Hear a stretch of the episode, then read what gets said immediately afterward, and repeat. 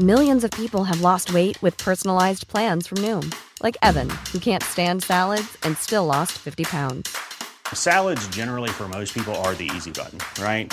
For me, that wasn't an option. I never really was a salad guy. That's just not who I am. But Noom worked for me. Get your personalized plan today at Noom.com. Real Noom user compensated to provide their story. In four weeks, the typical Noom user can expect to lose one to two pounds per week. Individual results may vary. Coucou. Entre 1971 et 1983, pas moins de 17 femmes disparaissent dans les alentours de la ville d'Anchorage, en Alaska, état glacial du nord-ouest des États-Unis. La plupart de ces femmes allaient au travail au moment de leur disparition, ou bien sortaient des bars, ou encore faisaient du stop ici et là. Toutes vont finir entre les mains du pire tueur en série que le nord de l'Amérique ait connu. Robert Hanson, propriétaire d'un petit avion qui prend plaisir à emmener ses victimes au beau milieu de nulle part avant de les enfermer plusieurs jours dans une cabane, puis de les relâcher dans la forêt glaciale pour les chasser pendant des heures. Bienvenue pour une nouvelle HVF.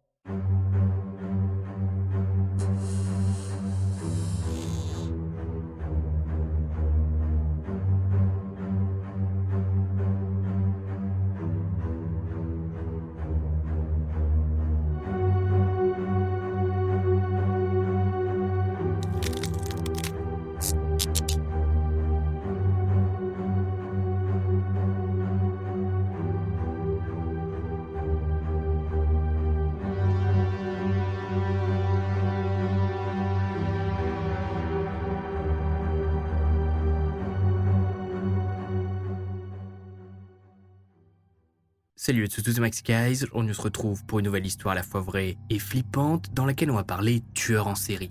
Et pas n'importe lequel, puisqu'aujourd'hui on parle de Robert Hanson, un tueur pas comme les autres qui, plutôt que de simplement entrer chez ses victimes pour assouvir ses pulsions, lui, ben les emmener carrément faire un petit tour en avion avant de les relâcher dans la pampa et de les chasser au fusil. L'histoire est absolument dingue et pendant mes recherches, j'ai été assez surpris de voir que l'affaire Robert Hanson bah, n'avait fait l'objet d'aucun film ni d'aucune série, tellement il se passe de choses du début à la fin.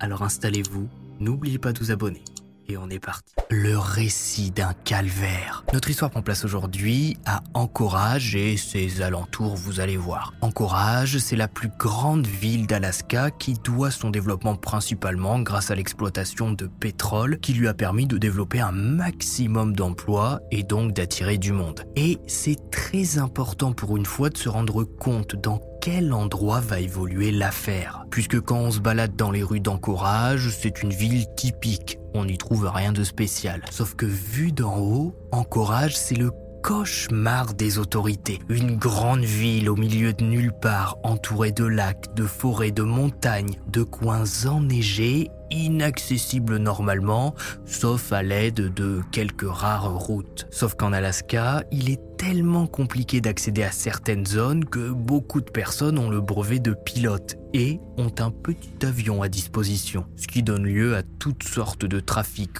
Quoi de mieux pour un tueur en série de déposer ses victimes au milieu de nulle part et d'en faire ce qu'il en veut. Mais pas trop vite, d'abord on va s'énerver un petit peu.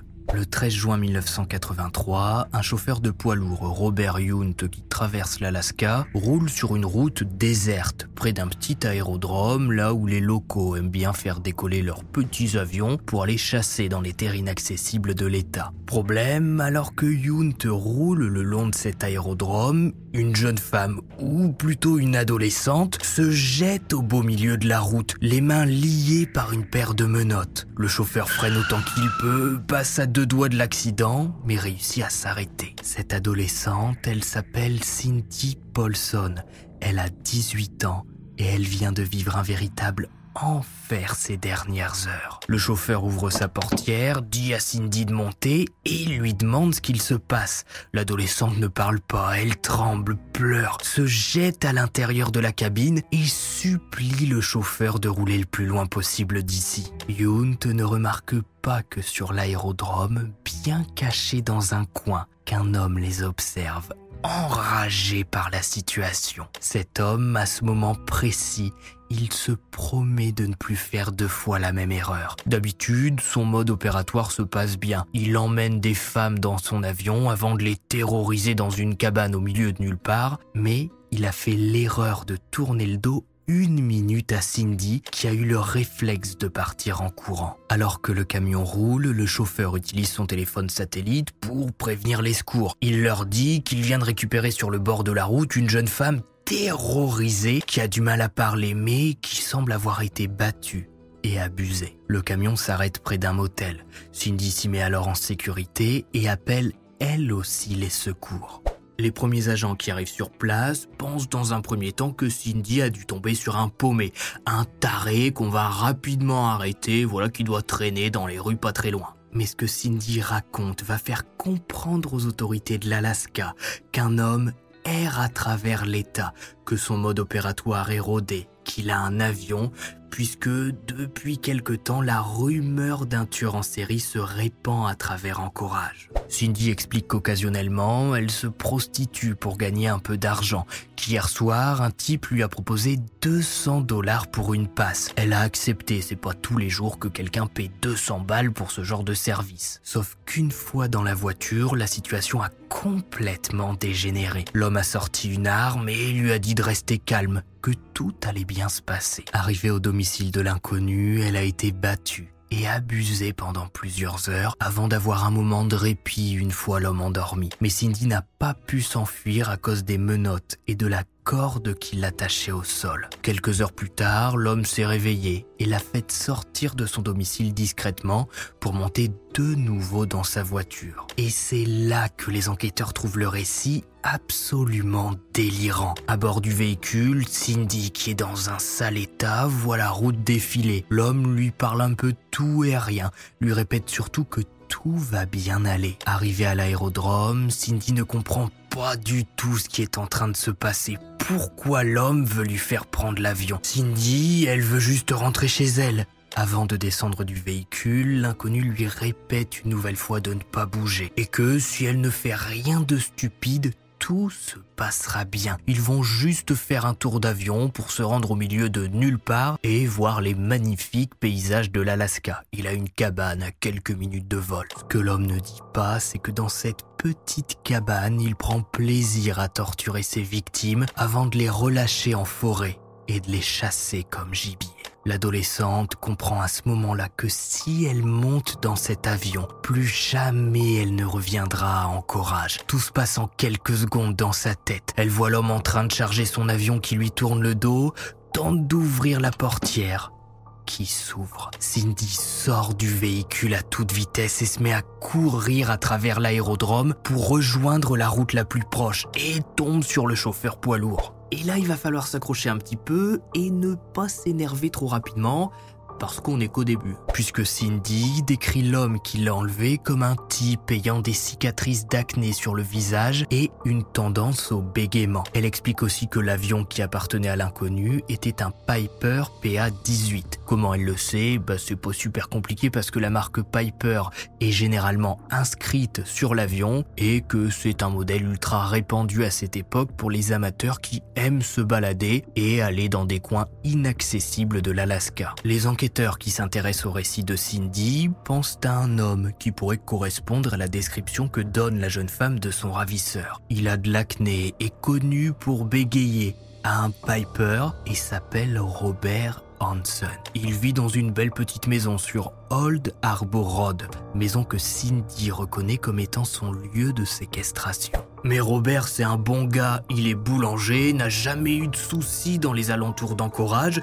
Pourquoi est-ce qu'il irait enlever une femme pour lui proposer un petit tour en avion? Ça tient pas la route. En plus, il est marié et a deux enfants. Recevant la visite des enquêteurs chez lui, Robert Hanson va complètement nier les faits. Bien évidemment qu'il n'a pas enlevé Cindy. Oui, il la connaît, mais c'est qu'une pauvre traînée qui a essayé de lui soutirer de l'argent après son service. Il a refusé de payer plus et Cindy a dit qu'elle allait raconter toute une histoire d'abus pour se venger. ce qu'elle a fait. Et puis, son histoire tient pas la route. Robert cite le nom de l'un de ses amis qui pourrait témoigner en sa faveur. Un certain John Henning qui confirmera bien que Robert était chez lui la nuit de l'enlèvement présumé de Cindy. John dit même qu'il est prêt à jurer devant le tribunal. Les enquêteurs abandonnent alors la piste de Robert Hansen. À ce moment-là, aucun des enquêteurs ne se doute une seule seconde qu'ils viennent de donner une deuxième chance à l'un des pires tueurs en série que l'Amérique du Nord ait connu. Cet homme, Robert Hansen, au moment de son premier interrogatoire, tue depuis plus de dix ans des femmes dans les alentours d'Encourage. Son mode opératoire est parfaitement rodé. L'enlèvement, l'avion, la cabane, la chasse. Et malgré la longue liste de disparus et la montagne de corps qu'ont sur les bras les autorités d'Encourage, personne ne va se décider à pousser plus loin ce premier interrogatoire personne, enfin presque, mais pas tout de suite parce que notre Robert Hansen, il lui reste encore quelques mois de liberté. Mais alors, d'où vient Robert et surtout comment est-ce qu'il a pu atterrir ici à Anchorage, ville paumée au beau milieu de l'Alaska? Et à quel moment est-ce qu'il s'est mis à cibler des femmes? Inquiétant dès l'enfance. Robert Hanson naît le 15 février 1939 à Etherville, Iowa. Ses parents, Christian et Edna, sont venus s'installer dans l'Iowa pour débuter une nouvelle vie après la grande dépression économique qui a touché les États-Unis à cette époque. Ils cherchaient du travail et en ont trouvé ici. Le père de Robert, Christian, est boulanger et c'est pas le genre de père que tu as envie d'avoir. Il est violent, un peu teuteux sur les bords, n'y connaît rien l'éducation d'un enfant et plutôt que de discuter, il préfère frapper encore et encore. Robert déteste son père qui le rabaisse à la moindre bêtise au point d'en faire un enfant complètement renfermé. Robert bégaye, n'a pas confiance en lui et n'arrive pas du tout à se faire des amis. Tous les enfants de son âge préfèrent se moquer de lui et le harcèlement ne s'arrête pas là puisque très vite à l'approche de l'adolescence, il a le malheur d'avoir de l'acné, beaucoup plus d'acné que les autres. Sa scolarité est un véritable enfer. Lui qui commence à s'intéresser aux filles à l'arrivée de l'adolescence ben, est complètement rejeté par la jante féminine qu'il commence peu à peu à mépriser. Robert passe des heures enfermé dans sa chambre à dessiner ses fantasmes. Si les adolescentes de son âge ne veulent pas de lui, il va se venger, les dessiner dans toutes sortes de positions. Il met sur papier ses fantasmes de corps découpés et de torture. Ça lui permet d'extérioriser. Dessiner Chloé qui s'est moquée de lui hier après-midi avec un trou au milieu de la tête, ça le détend. Comme beaucoup de pré-tueurs en série ici, on peut appeler ça comme ça, Robert, ses fantasmes violents, il ne les comprend pas trop. Et il cherche surtout dans un premier temps à les extérioriser. Au début avec des dessins, bon, euh, chacun son truc, puis grâce à la chasse. Adolescent, il passe de longues heures en forêt, seul, au beau milieu de la nature. Robert se fait tout un tas de scénarios dans sa tête. Pan, ça c'est Mathilde. Pan, ça c'est Constance. Robert dira plus tard que tirer sur des animaux renforçait son estime. Il devenait dans cette forêt un prédateur naturel. Et surtout, plus il passe de temps dans les bois, plus Robert gagne de l'expérience. À la fin de l'adolescence, il est décrit comme un excellent tireur par d'autres chasseurs. Robert utilise aussi un couteau lorsqu'il blesse les animaux pour les achever de lui-même. Il développe peu à peu en plus du plaisir de tirer de tuer, un plaisir sadique. Il aime enfoncer cette longue lame dans la chair et toute son adolescence passée dans cette forêt à chasser le désensibilise complètement de la mort. Alors je dis pas que tuer une biche dans la forêt c'est la même chose que de tirer sur un être humain, mais quand on connaît la suite de l'affaire, vous allez comprendre le parallèle. En 1957, Robert ne sait pas quoi faire de sa vie. Traumatisé par le système scolaire, il décide de s'enrôler dans la réserve de l'armée américaine, mais il y reste moins de 3 ans parce qu'on lui diagnostique un trouble bipolaire. Robert est beaucoup trop émotif, il a un gros souci avec l'autorité et est capable de péter un plomb pour un rien, ses changements d'humeur n'étant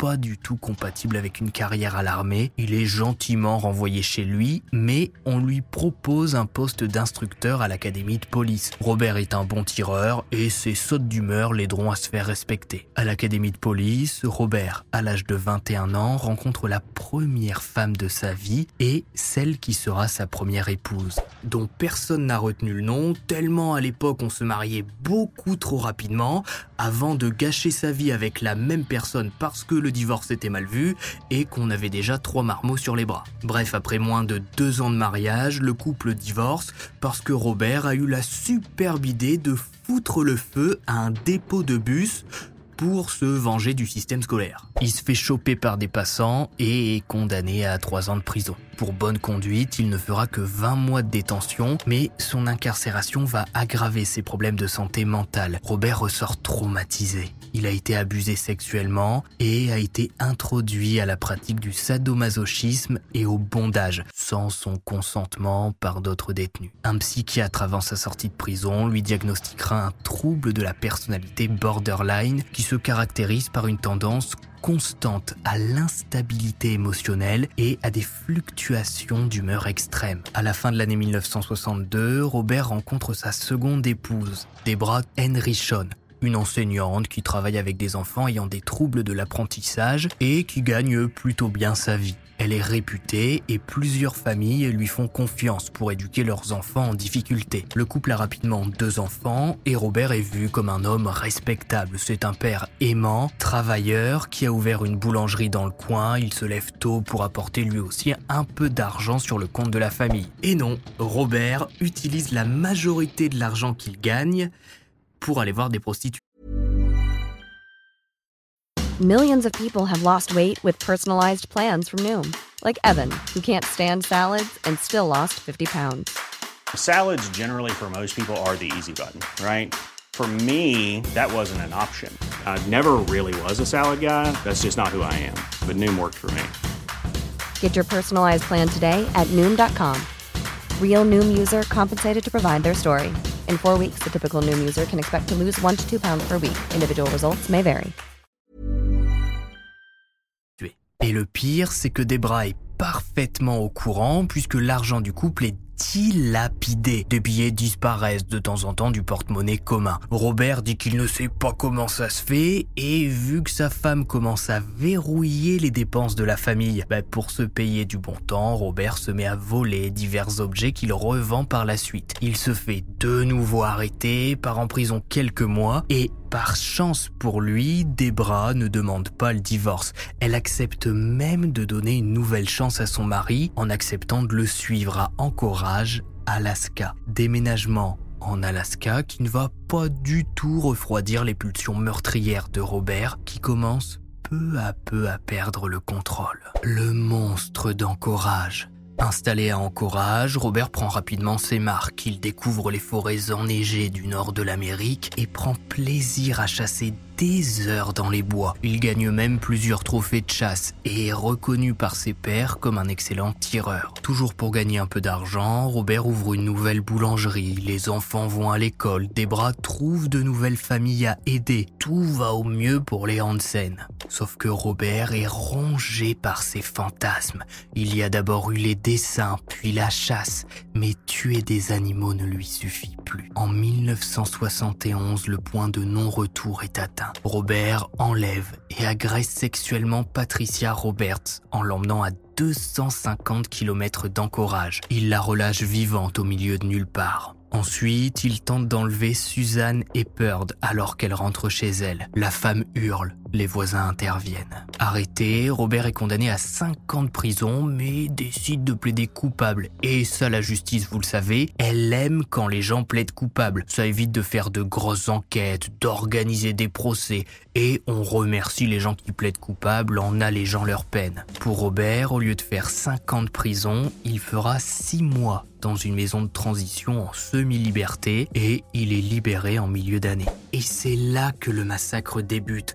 Qu'est-ce qui déclenche réellement le passage à l'acte chez Robert Personne n'a jamais vraiment réussi à le déterminer, même si personnellement je pense que le fait de s'être fait attraper si rapidement après avoir agressé ses premières femmes lui a fait comprendre qu'il allait devoir tuer à un moment ou un autre pour réussir à s'en sortir. Est-ce que ses pulsions sont trop fortes? Est-ce que sa haine envers les femmes qu'il traîne depuis son adolescence le ronge même 15 ans après Certainement. En tout cas, le soir du 22 décembre 1971, Robert est en chasse dans les rues d'Encourage. Il fait nuit, l'air est glacial et une fine couche de neige tombe sur la ville.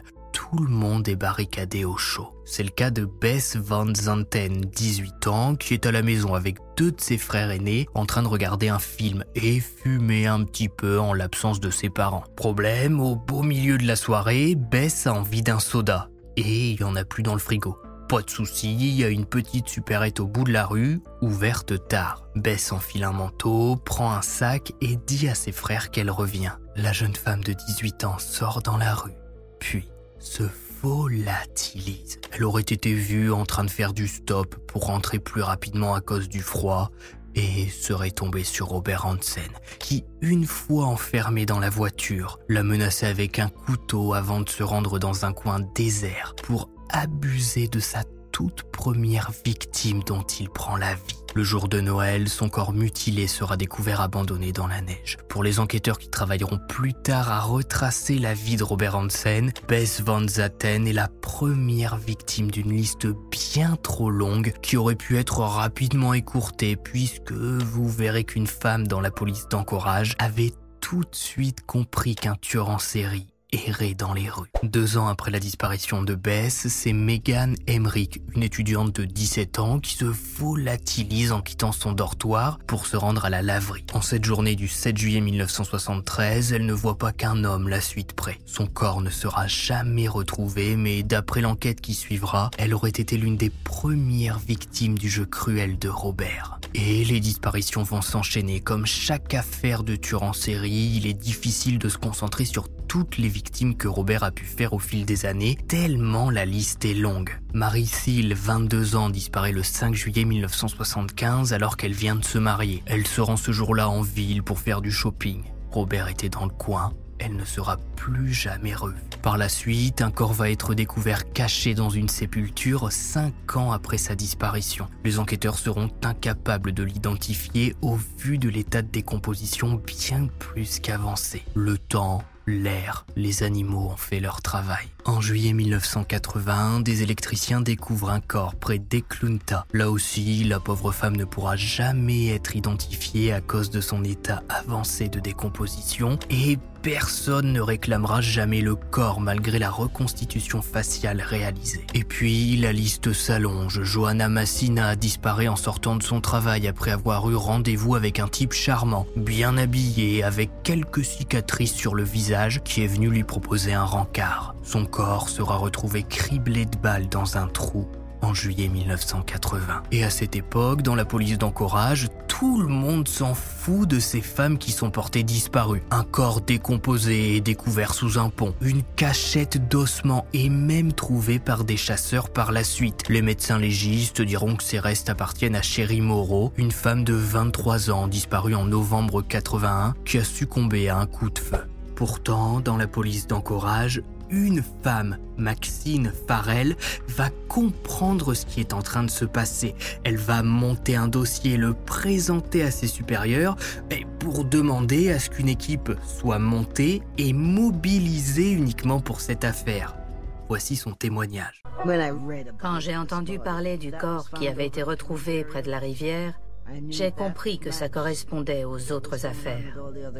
J'ai su que c'était un tueur en série. Mais personne ne m'a écouté. Je m'appelle Maxine Farrell. J'ai fait partie de la police d'Anchorage. J'étais aux affaires criminelles. À l'époque, on n'était que deux femmes dans la police d'Anchorage. On n'avait ni vestiaire, ni casier. On devait se changer dans les toilettes. Les gens nous demandaient pourquoi on n'était pas à la maison à s'occuper de nos enfants au lieu de travailler. Peu de temps après, une autre fille a été portée disparue. Elle racolait dans la rue. Et puis, tous les mois, deux ou trois femmes disparaissaient. Alors j'ai commencé à me poser des questions. J'ai lu tous les rapports de disparition. J'ai épluché les informations sur les proches des victimes, sur le genre de bijoux qu'elles portaient. J'avais étudié la psychologie, donc je savais que les tueurs en série gardaient souvent des trophées.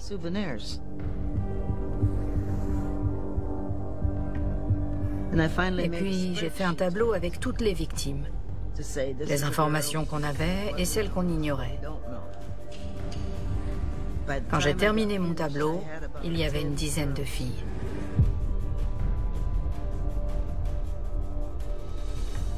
J'ai tout montré à mes supérieurs. Et je leur ai dit que vu le nombre de disparitions, on avait certainement affaire à un tueur en série.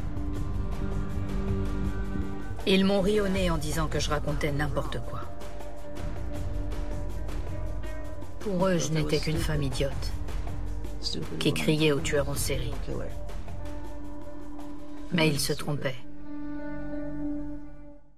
Voilà, je voulais absolument vous partager le témoignage complet de Maxine Farrell pour qu'on se rende bien compte de l'ambiance à cette époque dans la police d'encourage.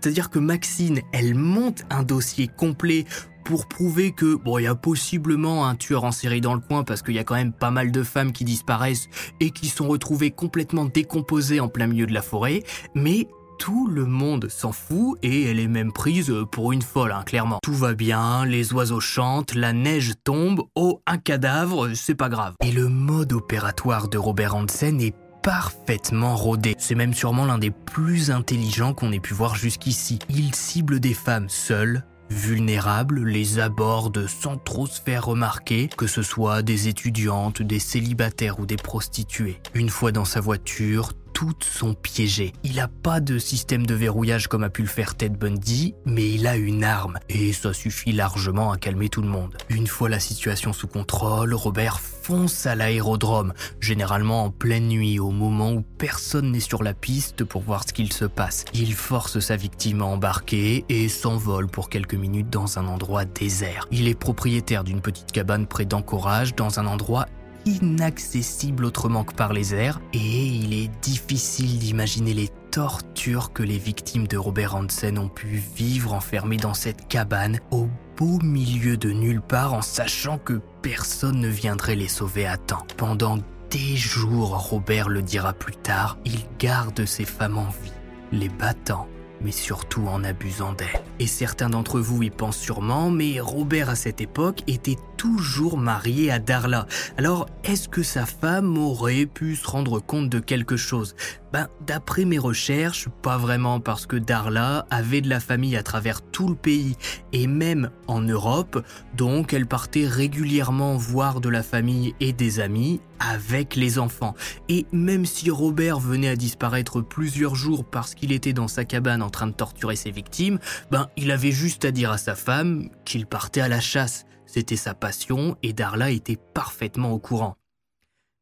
Qui partait en chasse, hein, pas qui partait tuer des femmes. Alors Robert, il chassait, oui, mais pas des animaux, hein, parce qu'au bout d'un moment, ses victimes étaient relâchées en pleine forêt, sans nulle part où aller. C'est là que le fantasme ultime de Robert commence. Il est le prédateur et tout remonte à l'adolescence avec lui. Lui qui a été moqué par ses camarades, qui n'a pas pu vivre ses premiers amours au lycée, se venge dans cette forêt en traquant ses victimes. C'est lui le puissant, c'est lui qui se moque d'elles lorsqu'il les entend pleurer et appeler à l'aide. Toutes finissent par faire le bruit de trop et sont abattues. Si le coup n'est pas mortel, comme il l'a toujours fait, Robert sort son couteau. Et c'est pour ça que les chasseurs du coin retrouvent des ossements ici et là. La forêt est impitoyable avec les corps. En quelques jours, il ne reste plus rien de ces femmes. Andrea Altieri, 22 ans, Suluna, 23 ans, Daline Frey, 20 ans, Paula Golding, 31 ans, Robin Pelkey, 19 ans. Aucun de leurs corps ne sera jamais retrouvé entièrement.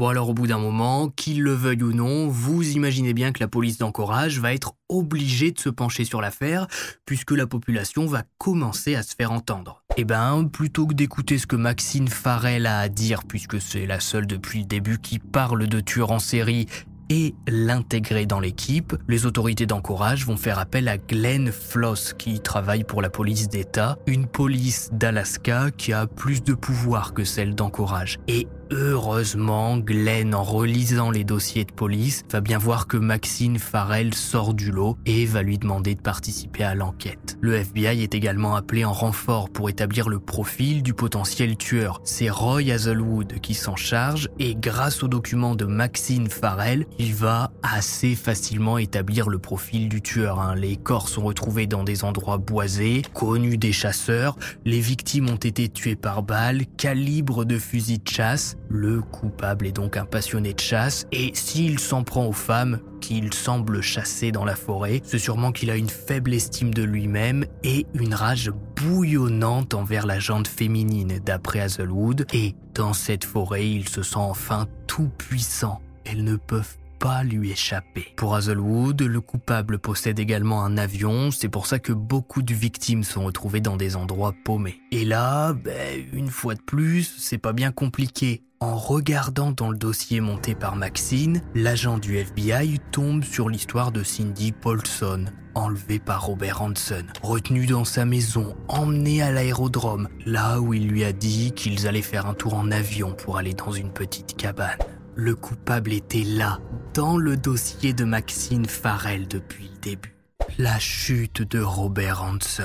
Le 27 octobre 1983, la maison de Robert est perquisitionnée. Les forces spéciales de l'Alaska savent que l'homme risque de se défendre et préparent l'opération depuis plusieurs jours. Et pourtant, tout va bien se passer. Robert, même s'il n'a pas le choix bien sûr, laisse les agents entrer chez lui tranquillement. Les équipes découvrent alors une maison assez morbide, décorée par des trophées de chasse ici et là. Le sous-sol, pièce principale de Robert, en est rempli. La fouille commence. Dans une boîte, les enquêteurs découvrent tout un tas de bijoux de femmes. Cachés dans le grenier, plusieurs armes de chasse dont le calibre correspond à celui qui a abattu les victimes. Mais surtout, derrière la tête de lit de Robert, on découvre une carte de la région très précise avec des croix sur certains emplacements. Et dans l'équipe, certains enquêteurs reconnaissent bien les endroits marqués puisque des corps y ont été découverts. Robert Hanson est arrêté. Au départ, il nie les faits, n'a rien fait, c'est un malentendu, les femmes mentent, et les corps, euh, c'est pas lui, les croix sur la carte, c'est une coïncidence. Mais rapidement, Robert comprend qu'il est de toute façon foutu, que les bijoux qu'on a retrouvés chez lui vont être reliés aux disparus. Plutôt que de nier, il décide de faire son petit nom dans l'histoire criminelle, et raconte tout. Il prend plaisir à revivre ses meurtres. Oui, entre 1971 et 1983, il ramassait, selon ses propres mots, des femmes près d'encourage, les ramenait chez lui pendant les absences de sa femme et de ses enfants pour les torturer et en abuser pendant plusieurs heures. Comme l'avait bien indiqué l'agent du FBI Hazelwood, il prenait son avion pour se rendre dans des coins inaccessibles, de préférence sa cabane dans la vallée de Matanuska. Là, il s'habillait en chasseur, il déshabillait entièrement ses victimes et leur ordonner de fuir. Ça l'excitait plus que tout. Robert Hanson, pendant ses interrogatoires, va admettre 17 meurtres, même si d'après les enquêteurs, la réalité est plus proche de la vingtaine. Concernant Cindy Paulson, Robert avouera également les faits. Oui, tout ce que la jeune femme a dit est vrai. Et oui, son ami John Henning a menti pour le couvrir. L'homme ne sera d'ailleurs pas condamné, il conclura un marché avec les autorités pour témoigner contre Robert. Le tueur réussira à identifier la plupart des victimes retrouvées et surtout, il va collaborer dans le seul but de pouvoir purger sa peine dans une prison fédérale, endroit plus sympa et à taille humaine contrairement à une prison gérée par l'État. Avec l'aide de Hanson, les forces de l'ordre ont pu localiser et identifier la majorité de ces victimes. Elles étaient âgées de 14 à 41 ans. Condamné à une peine de 461 ans de prison sans possibilité de libération conditionnelle, Robert Hanson, après avoir purgé 30 ans, est décédé en prison en 2014 de cause naturelle à l'âge de 75 ans. Sa femme et ses enfants après les faits ont tenu à garder l'anonymat le plus total et Debra a toujours dit qu'elle ne savait ce que faisait son mari pendant ses parties de chasse. Tristement, après avoir fait bien trop de victimes, c'est ainsi que se termine l'histoire de Robert Hanson. Si vous avez regardé cet HVL jusqu'au bout, mettez avion en commentaire puisque Robert transportait ses victimes en avion. N'oubliez pas le pouce bleu, de vous abonner, ça fait toujours plaisir. N'hésitez pas à me donner votre avis sur toute cette affaire. Pensez-vous que Robert, si on avait écouté Maxine Farrell, aurait pu être arrêté avant? Je vous rappelle que mon tout nouveau livre, Trembler encore, est d'ores et déjà disponible absolument partout. 10 nouvelles histoires à la fois vraies et flippantes, 50 illustrations. J'annoncerai prochainement des dates de dédicaces, alors n'hésitez pas à me suivre sur Twitter et Instagram. C'était Max Guys, on se retrouve vendredi prochain normalement à 18h pour une nouvelle HVF. Et puis, bye